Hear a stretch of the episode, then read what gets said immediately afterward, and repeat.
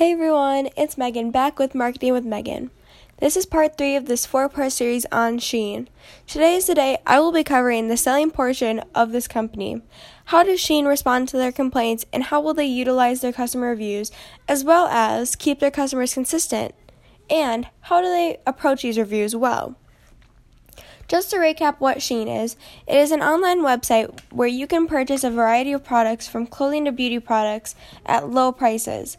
This has become a large company over the past couple of years and it targets teenagers who like to online shop.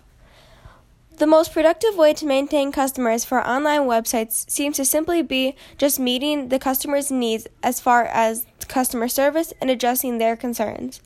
Staying active on the review and customer help side of this company will help them keep customers happy and consistent. Once they address the concerns and such, they will then come back onto the website as soon as new clothes and products arrive. This is one of the weaknesses of this company. It is a hit or miss whether or not they will respond and address a customer's concern. According to the reviews, some people seem to have the same problem. Their packages never come and Shein never addresses the problem. One of the reviews talked about their tracking updates changing daily and they suddenly just disappeared. They claimed they lost two orders as well as $100 on the packages they never received. In addition, Shein appears to have never responded to that customer regarding helping them track their order again or get a refund. Another review complained about the same issue but also complained about how terrible the customer service was. The customer had an issue with the generic automated response and how they weren't attempting to track their order. Many people seem to have this problem, and that is not helping Shein gain more customers and keep their customers consistent, as the customers are nowhere near satisfied with their services. This is one of the main points to selling, and since Shein is an online website, they should be on top of their selling game since they cannot help customers in person as well as persuade the customers as soon as they walk into their store. On the other hand, there is more to selling than just customer service. The other aspect to selling is the business knowing everything about their products.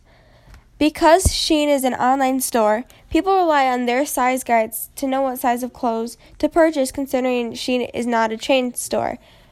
According to the complaint I came across, their size guides are completely off for that certain customer.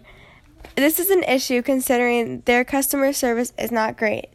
If the customer doesn't receive help in regards to returning the products as well as adjusting the sizing issue, this will make the customer lose interest in this company as well as complain, which may make the company lose even more customers.